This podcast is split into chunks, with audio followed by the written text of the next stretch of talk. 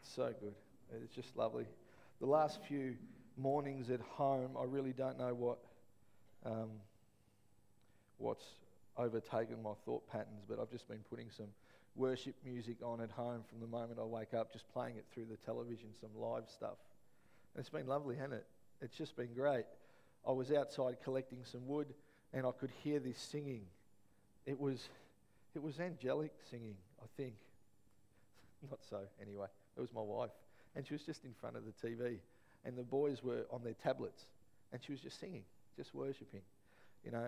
And we'd be sitting there and I was having breakfast one of the mornings and I could hear Samuel Lowe. He was on his tablet playing a game or probably on Instagram. Yeah. He was singing. We need to learn just to worship God, yeah? Every moment of every day. Anyway, I want to, if I can today, I want to continue to build on some of the thoughts of the last couple of weeks. Um, because there's a, a, there's a, it's not so much a theme, but there's a thread. And the thread over the last few weeks has been if we can understand this, it actually changes us on the inside and it affects the way that we look at ourselves and the way that we look at others. That's been the thread. Yeah. Um, a, a few weeks ago, we looked at the truth and the reality that we're being transformed from glory to glory. From the moment we said, said yes to Jesus and accepted his son, we have, we're in glory. And then it says that he transforms us with ever increasing glory into his likeness. So we're always going through this transformation. And that transformation happens on the inside of us. I, I can't see it. I can't see what he's doing in Mel. I can't see what he's doing in Penny. I, I can't see it. And if I can understand that, that each person is going through a metamorpho, a metamorphosis, then when I'm with them or see them and they're struggling in stuff, I don't pass judgment because I know that deep within God's doing a work, yeah, to make them more into the likeness of His Son. And so that changes the way that I treat people. And in fact, if I'm having moments, anyone else have moments? You just have moments, yeah. I might have moments more than others at home. Mel would probably tell you. If I'm having moments, if I can just stop, instead of being hard on myself for a moment and just realize that God's doing a deep work inside me, yeah? I'm not going to judge myself as harshly as I would have. And so that reality and truth changes who we are, yeah, and who we're becoming constantly. And then last week I talked about the Father's adoptive love. And it's, that was fun for me because it's been a conversation with people over the course of the week. See, God's adoptive love doesn't discriminate. It does not discriminate. His plan from the beginning, remember, not, it wasn't plan B, it is and only ever will be plan A was to adopt us. And he made that decision knowing that we were going to fall. He made that decision to send his son even while we were still sinners. He did not dis- discriminate. He didn't send his son only for those that were already walking righteously. Yeah? For God so loved the world, he sent his only begotten son that whoever was already perfect should be saved. That's not the way the scripture goes, yeah? Yeah? So understanding that he has loved us with this adoptive love, this unconditional, non discriminative love. If we can understand that and we are his hands and his feet extended, then that's the way that we'll view other people and love other people. Yeah? And I joked last week, as I often do, that many churches around the globe have more rules to walk into the church than God has to walk into heaven. Yeah? It's tougher to become a member of some churches than what it is to become a part of God's family. God doesn't discriminate, He just doesn't. Our role is to love, yeah? And as people, as each of us get to know Father as we go deeper, He starts to show us our shortcomings, yeah? He starts to show us where we need healing, where we need to grow. Because it's never about behavior modification, yeah? It's never about that. It's about becoming who we truly are. It's an identity transformation. And in that, that begins to affect our behavior, yeah? And so, even that truth of his adoptive love, that the, the, the spiritual reality, it changes us on the inside. And it changes the way that we look and act with other people, yeah? So, today, I want to talk about a passage of scripture that I think, addresses some of our own desires, our own wants, our own needs, yeah? Because I think we all have wants and needs if we're going to be, you know, truthful and real. And I, I want to share that because if we can grab hold of, of this passage of Scripture at, at the same time as fulfilling our desires, it changes and encourages us to be more Christ like. And it changes the way that we're going to act or be with other people. Amen? And I think that's really important. So I want to make this statement. I shared it with Mel, and I'll share it here. I believe that everything about our faith starts and ends, yeah, and is held together by relationship. From the moment we say yes to Jesus, it was for relationship. And a part of that, he dealt with our sin. It was never about dealing with our sin, and as a bonus, now we have a relationship with God. God is loving, yeah, first. He's loving first. So it starts with a relationship with Father God. It ends with a relationship with Father God when we spend eternity with Him in heaven. And it's held together, the glue, with a relationship with Father God and with each other. Everything about a faith is that. People that struggle in their faith generally have a very shallow relationship with Father. People that struggle with people generally have a shallow is probably a better word, relationship with other people. Yeah? There's a quote, I really like this quote by, and I had it on um, social media by Dietrich Bonhoeffer. And he says this, because he's a German theologian, for those of you that, that don't know, and he was executed by the Nazis in World War II, but he wrote this Truth, truth, understand this in relation to God, yeah? Truth, divorced from experience, must always dwell in the realm of doubt truth, divorced from experience, must always dwell in the realm of doubt. You need to think about that just for a minute. See, our knowledge of someone, if we just to make it and share it in a way that we can understand, our knowledge of someone or our knowledge of each other, yeah, is only as accurate as our experience with them and of them. People can tell me all they like, about Chris. Yeah? But the reality is, my knowledge of Chris is only going to be as accurate as my own experience with him, not so much about what other people have shared about him. It's the same with Father God. Yeah? Like you can know him or you can know him. There's a, a, a story that Judith Franklin tells, and I've heard this told in, in different, you know, in different places um, with different people's experiences, but I'll share hers because it'll help put some legs on what I've just said. And she writes, One day the Lord spoke to me and he simply said, Ronald Reagan, who was our president at the time. And that's all he said. And I waited, but he said nothing else. So I said, Yes, he's our president. Then God said, You can read about him every day. Yes, I can read about him in magazines and books, I replied. He said, You can hear about him every day. Well, of course, I thought I could hear about him on television, radio, or even in conversations with people who were discussing him or what he's doing. He went on, and you're affected by what he does. Oh, yes, he signs bills and laws that do affect my life. Then he asked, How well do you know him?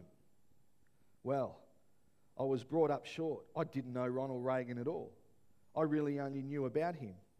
The Lord said, You can read about me every day. I responded, Yes, in the Bible and different books. He said, You can hear about me every day. I said, Yes, on the television, radio, and at church. Then the Lord said, You're affected by what I do. Oh, yes. And I knew where this was going. Finally, the Lord said, How well do you know me? I realized then that I knew about him, but I didn't really know him on a personal basis. He wants us to know him.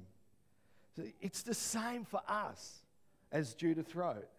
He wants a personal relationship with each and every one of us, not just what you read through other people's experiences, not just what you hear from the pulpit, not just what your mum and dads and cousins and relatives and friends have told you. He wants you as an individual to have a personal relationship with Him, yeah? So He takes more than just reading and hearing to actually be a friend of God. And it's important for us to have our own experience with Him. You know, our God is loving and kind, and He wants this intimate relationship. And, and I know you know, because we've been teaching that for years. Yeah, I'm just going over old ground. I know that. But even that is only the first part of our vision as a church to engage with our God. It's just the first part. See, we've been created in His image. You know, and if we've been created in His image, then we need to learn to connect with each other the same way that we connect with Him if we're part of the same family. Yeah? So, why am I sharing all this? Well, because I, I think this, what I'm going to share, is the answer that some of us need, particularly when it comes to living life with and through God and living life with one another. Yeah? I'm going to suggest that what I'm going to share this morning holds a key, and it's going to challenge some of us, and others may say amen. Others may even get upset. But I'm sorry. If that's the case, I'm happy to rip the page out of your Bible. I like mine. you can laugh, it's okay, you know, don't be so frightened. It's not going to be that heavy, I promise. You know, think about it. Our relationship with Jesus, with God. Now, Ephesians 3:19 says this. It says, "And to know this love that surpasses knowledge, that you may be filled to the measure of all the fullness of God." Yeah? That you may be filled with the fullness, with all the fullness of God. To know this love that surpasses knowledge. To know this love that surpasses knowledge. Where does knowledge come from? It comes from the books we read. It comes from the sermons that we hear. Comes from the podcasts that we listen to. Comes from the stories that people share. Knowledge to know this love that surpasses knowledge. See, we're asked to know this love that goes beyond knowledge. It goes beyond what we've read, it goes beyond what we've been told. And the only way to know this love that surpasses knowledge is to experience it. I remember a few years ago there was a member of this church that um, ended up leaving our church, and I, am not I'm not going to mention who it was, but they left a note saying, We just feel that it's time to move on because we seem to be on an experience journey rather than just worshipping God. If I can't experience the God that I worship, why am I worshipping Him? Yeah? And how can I know? No, no, no. How can I know this love that surpasses knowledge unless I experience it? Because it surpasses knowledge. Yeah? So it's important, I'm going to put it out there, it's important for us to have our own personal experience with Father God, with Papa. Now, go with me here. Therefore, experience from this scripture is the key to being filled with His fullness. To know this love that surpasses knowledge, that you may be filled to the measure of all the fullness of God. So, the experience of Him and in Him is the key not the knowledge. Yeah? Can't do it without it. There's your foundation. But there's more. That's what he desires for us. That's why Judith Franklin says, and, she, and I'll quote her, we can't know someone by just reading a book about him or her to have a relationship. We have to connect and interact with that person. That's what it's like with God. So, again, why am I sharing this? Well, it's because I've discovered as a pastor, I've discovered as a friend, I've discovered as a husband, I've discovered as a frail human being, yeah? that so many of us have the same issue slash issues. The same doubts, similar weaknesses, similar thoughts that try to drag us down, yeah? And I want to state here that we do have an enemy. Like we have an enemy. His name's Satan. His name's the devil. His name's Lucifer. We believe that there is an enemy of God. Yeah? That's what we believe as a church. Sorry if you don't. And he, that enemy, wants to rob you, you, even touch your shoulder and go, me. He wants to rob me. Like, make it personal. He wants to rob me. Oh, he wants to rob you of your faith. And he will do it any way he can. Luke 22, 31 to 32. Jesus is speaking to Simon, and he says, Simon, Simon, Satan has asked to sift all of you as wheat. But I have prayed for you, Simon, so that your faith may not fail. And when you turned back, strengthen your brothers. In other words, you're going to have moments where the, you're going to feel like the enemy's winning, yeah? But when you turn back around, strengthen your brothers. There's an enemy that wants to rob you of your faith. John 10:10 10, 10, we know, the first part, the thief comes only to steal and kill and destroy. The enemy wants to rob you of your faith. We have a real enemy and he'll do anything to stop us growing in our faith. And if I'm going to go back to my comment earlier that if relationships the beginning and the end and the glue that holds our faith together, relationship with God and relationship with each other, finishing with our relationship with God, if that's the glue, then He's going to do anything to ruin those two relationships completely and utterly, yeah? He'll do anything to ruin them, first with Papa, then with each other. He doesn't want you to have a relationship with Father God. He doesn't want you to have a relationship with each other. Because He knows that it's in that relationship that you're going to grow that you're going to grow in strength, you're going to grow in love, you're going to grow in Christ like character. He knows that. He knows that it's in those relationships we find ourselves becoming more like Jesus every day the more that we spend time with Him. See, it's a truth and it's a reality that changes us and changes how we act with and treat the people around us. Amen? So I'm going to ask some really pertinent questions, yeah? Some of you may want to raise your hands. Some of you may want to hold them down when they go to go up. It's entirely up to you. I'm just going to ask some questions. And I want you to be as honest and as transparent as possible. Yeah? Have you ever felt this way or asked yourself these things? No one loves me. I don't have any friends. Why do I always make the effort and others don't? Is there something wrong with me? Why, why don't people like to spend time with me? They just have their preferred friends. See, I think if we're to be honest, yeah, a majority of us have felt like this before. Majority of us feel like this now, but we have felt like this. And once we start to feel or ask these things, we start to pass judgment. And we actually start to pass judgment on ourselves first and then on others.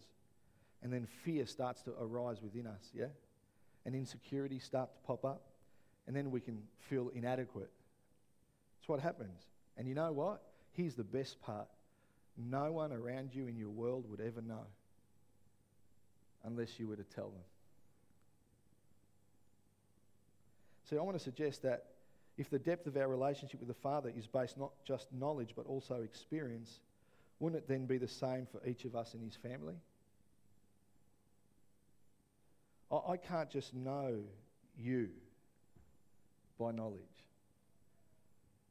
by what I've been told.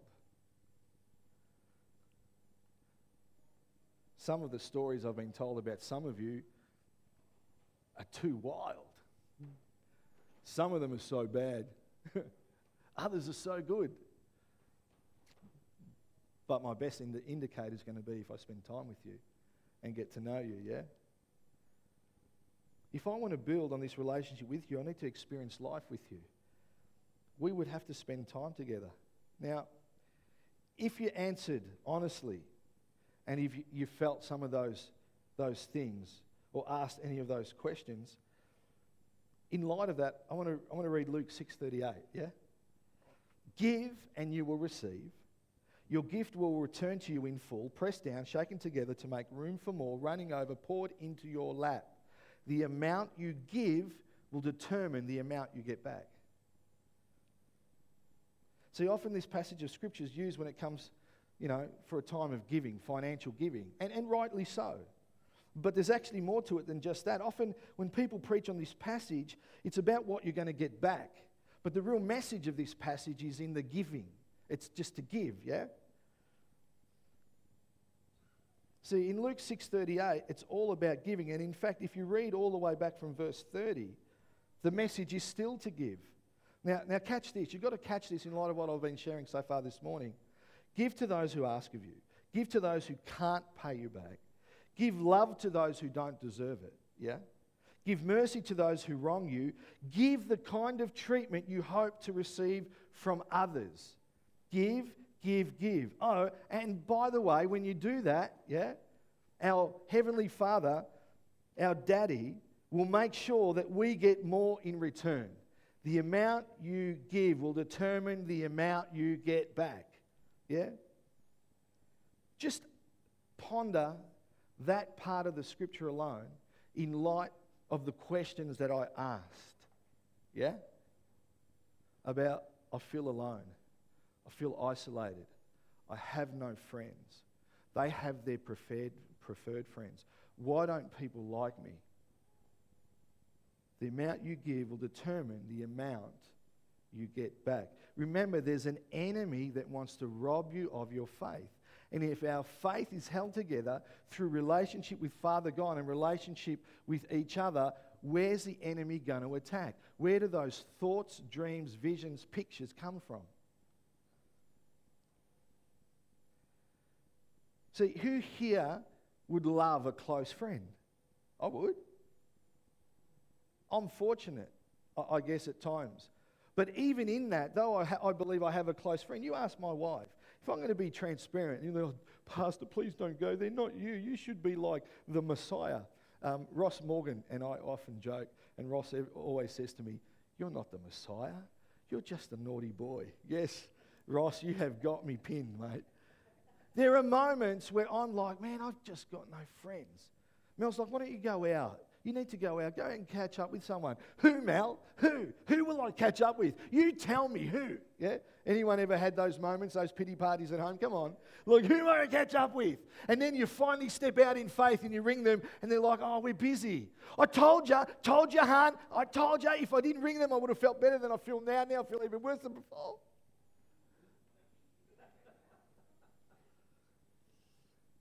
Who here would love to feel loved and appreciated? Yeah, all of us. Come on, if we're to be real. Mel was really kind just the other day because we haven't been using the fire much. We've been using the, the ducted heating. And then a bill came. Now we're using the fire more. so I've been stoking the fire the last few days, and Mel goes, Thank you for splitting the wood. Thank you for getting the fire going. Like it was just, I just stopped for a moment and I just sat with that. And she actually repeated, Did you hear what I said. I think she wanted some acknowledgement and appreciation that she had just appreciated me, but I was just basking in that, yeah? Because I think we all, we all need that and want that at times, yeah? Who here wants to feel part of the family? Who here wants to feel like they matter? Well, maybe, just maybe, the answer's in our hands. See, this is a truth and a spiritual reality that changes us on the inside and changes how we act and how we treat people around us. In fact, everything that we've spoken about in the last three weeks changes our heart and changes our heart towards others. Yeah? Now, we all, the reality is, we all desire to be loved, but many of us have moments where we don't feel loved. Yeah? We all desire to fit in and feel a part of something, but many of us have moments where we feel completely isolated and alone, yeah? We often feel like we're on the outer and we're the last thought in someone else's mind, yeah? Enemies working hard. Working hard to get us feeling like this and thinking like this. The enemy's working hard to get us feeling like it with a sense of hopelessness. But there's something that we can do. There's a change that we can make. And it's possible because the Bible says so. Philippians 4:13 says, "For I can do everything through Christ who strengthens me." So we can. You and I can do this. We can be different. And I think as a church, we're in the perfect we're in the perfect place to make a shift in our own lives because we keep talking about our church as a family. And I believe that we're a family, and I believe we continue to grow as a family. And so we have the perfect opportunity, each and every one of us as individuals, to, to actually have a, an effect on our culture, a rubber stamp, if you may, yeah, for what Mount Clear stands for and who we are. 1 Corinthians 9:24 says, "Don't you realize that in a race everybody runs, but only one person gets the prize. So run to win." I love this. So run to win. So in the kingdom, because it's not just church, in the kingdom, what do we consider a win? People receiving and feeling loved. Uh, I'd give that a tick. I've got the microphone, so it's getting one anyway. Uh, people being accepted. What about people being embraced? What about people knowing that they belong? Yeah? Rather than trying to change their behavior and then teach them the gospel and hoping they belong, they actually start when they belong. Then they hear all that God has for them in the gospel and it changes their behavior. That's how it works, yeah? What about people knowing that they're valued? People feeling encouraged, people feeling like they're family, and the list goes on and on. And it's not just for others. The truth is, if we're to be truthful, that we would like to experience all of the above as well, I reckon. Yeah? And experience really is the operative word.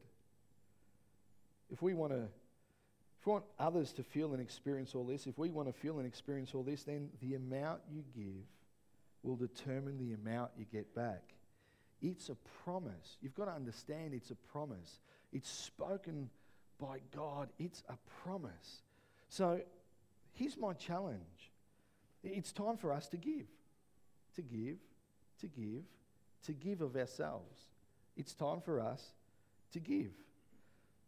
A scripture from two weeks ago was 2 Corinthians 5, verse 16 and 17. It says, From now on, we regard no one from a worldly point of view. Though we, once we regarded Christ in this way, we do so no longer. Stop looking at yourself. Yeah, stop looking at yourself. Yeah? Stop looking at yourself and your situation through the world's eyes. Look instead through Father's eyes. Look through His eyes. Know His heart. See His desire for you. Know in your heart, yeah, in your heart of hearts, know in yourself all that He wants and desires for you is a relationship with Him and with others. That's His desire. And his desire trumps anything that the enemy's whispering upstairs. See, it's time for us, I believe, to encourage others as we get to know them. It's time for us to open our homes and invite someone in. You know, I've shared something similar before, but I'm my foundation for today is all about the amount you give will determine the amount you get back. And you don't do it for what you're going to get back, but when you realize what other people need, you can't help but give to them because you know what they need. And when you give them what they need, the Bible says that God's promise is He's going to give you back and more what you've just given. I have no friends. Maybe it's time to befriend someone. No one loves me. Maybe it's time to love someone. Yeah? I'm the last thought in someone's mind. Well, maybe you need to be the first thought in their mind by making them the first thought in yours. See, it's time for us to encourage others.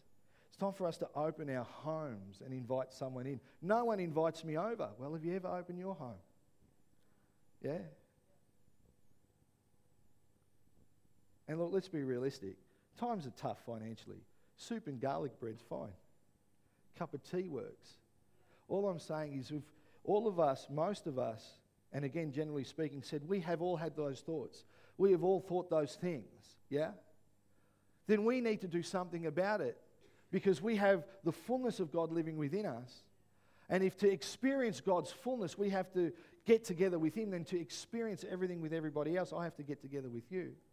And when the scripture says the amount you give will determine the amount you get back, then the answer to my issue, the answer to my problem is to start to love you.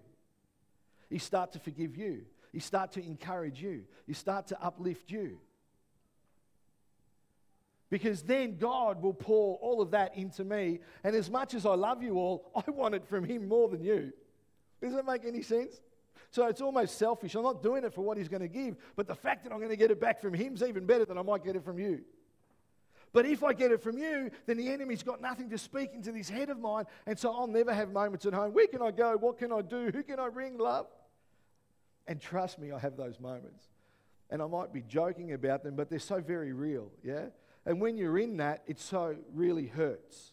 When you feel like you have no one to call, that you don't have a friend in the world, that no one cares. But the enemy is working tirelessly to rob you of your faith.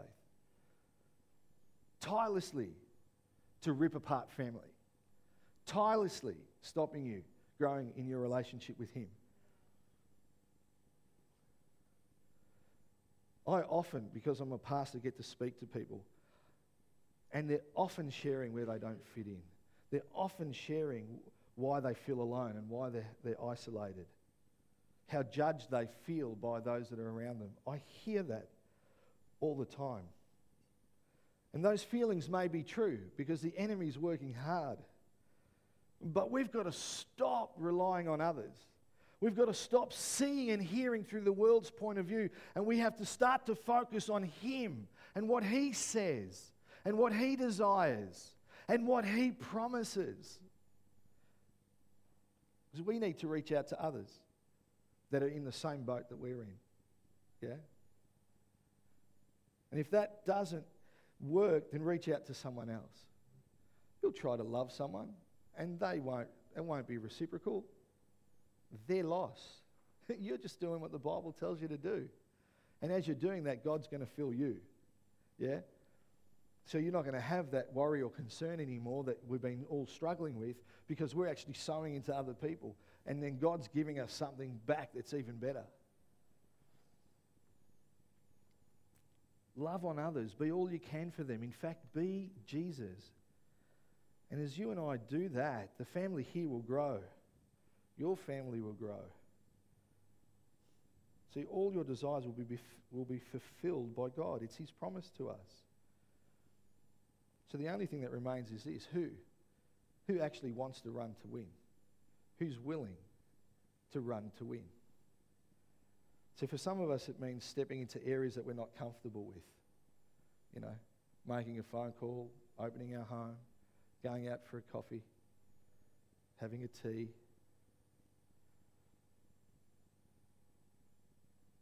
Means stepping into areas that we have fears. Do you know something about fear?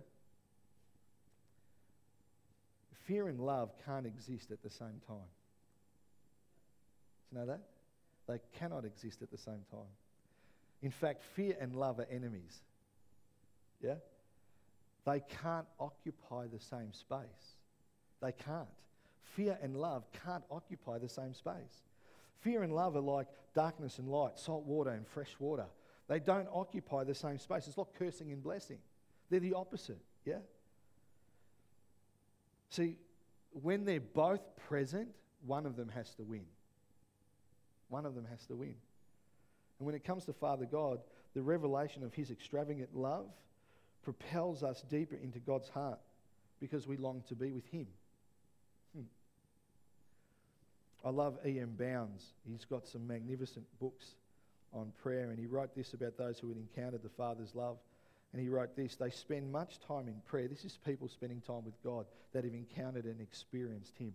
They spend much time in prayer, not because they watch the shadow on the dial or the hands on the clock, but because it is to them so momentous and engaging business that they can scarcely quit. Like, what a quote. Man, puts to shame my prayer life when I read that, yeah, in light of that. Knowing his love for us drives us to spend real time with him.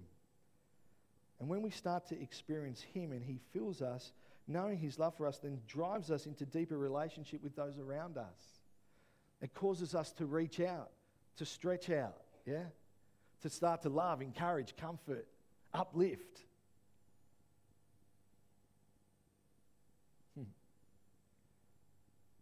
But it's hard. Because some of us want to live in the space that we're living.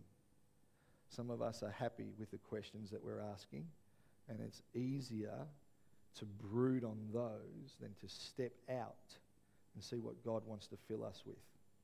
It's easier to point the finger than to put it back in and go and start loving on others and watching God fulfill his promise.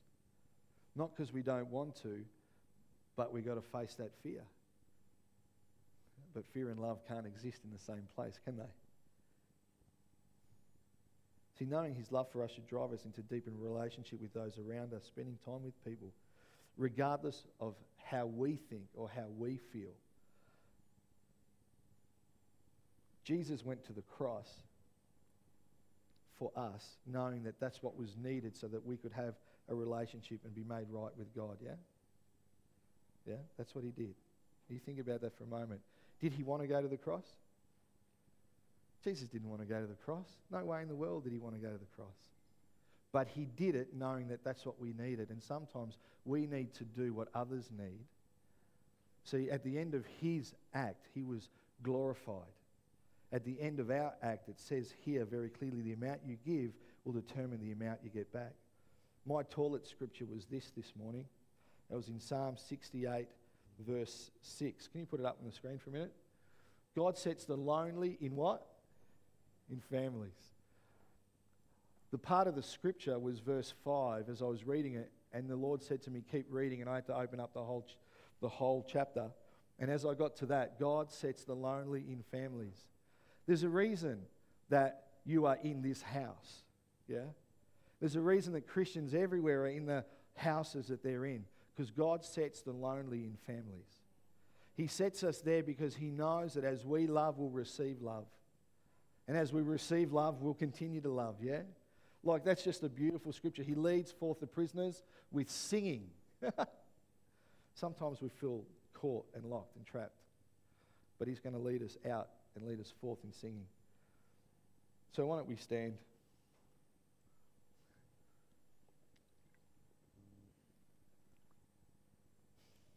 I want to challenge us to step out of some of that thinking, step out from some of those thoughts that we all have, yeah? See, your choices, not chances, determine your destiny. Yeah, and I know life can be tough, and I know life can throw curveballs, but we choose daily whether we're going to look like we've been sucking lemons or we choose daily whether we look like we've been in and with the Lord. Yeah?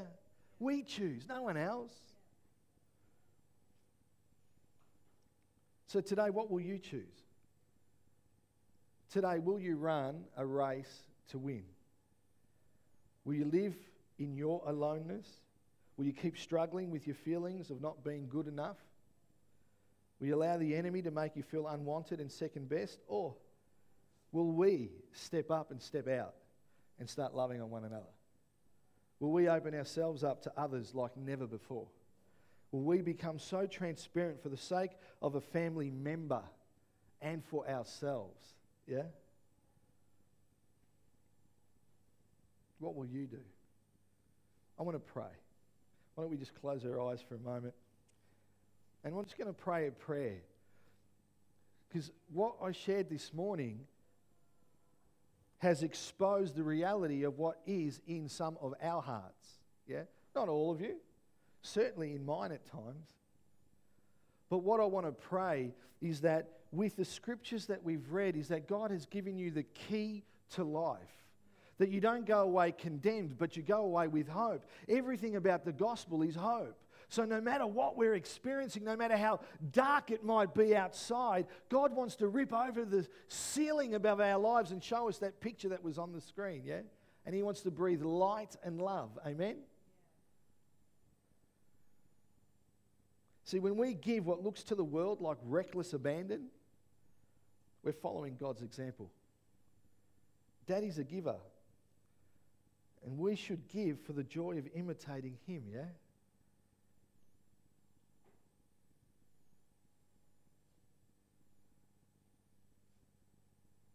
God is saying, when you give just to give, I'm going to reward you back by giving back to you in much greater measure.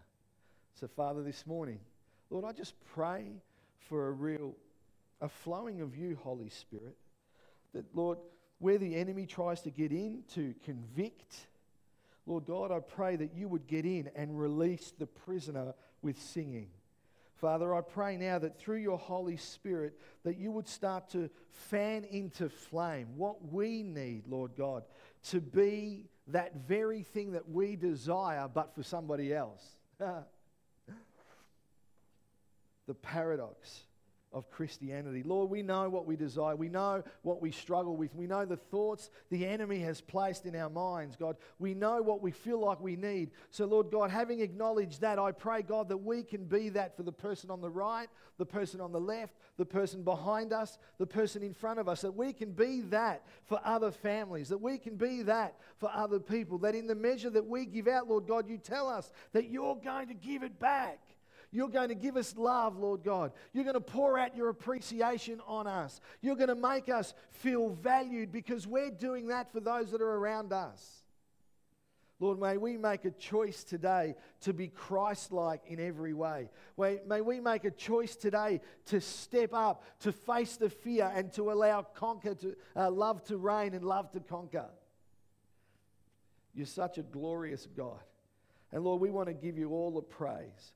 Lord, we look forward to the stories of people getting together that, that have not spent time over a table or over food. We look forward to the testimonies of, of people sharing a coffee and a tea in a cafe as they get to know one another, truly know one another. And Lord God, I look forward to the testimonies of people experiencing you and experiencing each other. I thank you for what you're doing. Lord, you take the lonely and you place them in a family so that as a family we can love them. So, Lord God, continue to build the family, continue to build the love base, continue to build us more into the likeness of your Son with ever increasing glory, from glory to glory and from strength to strength.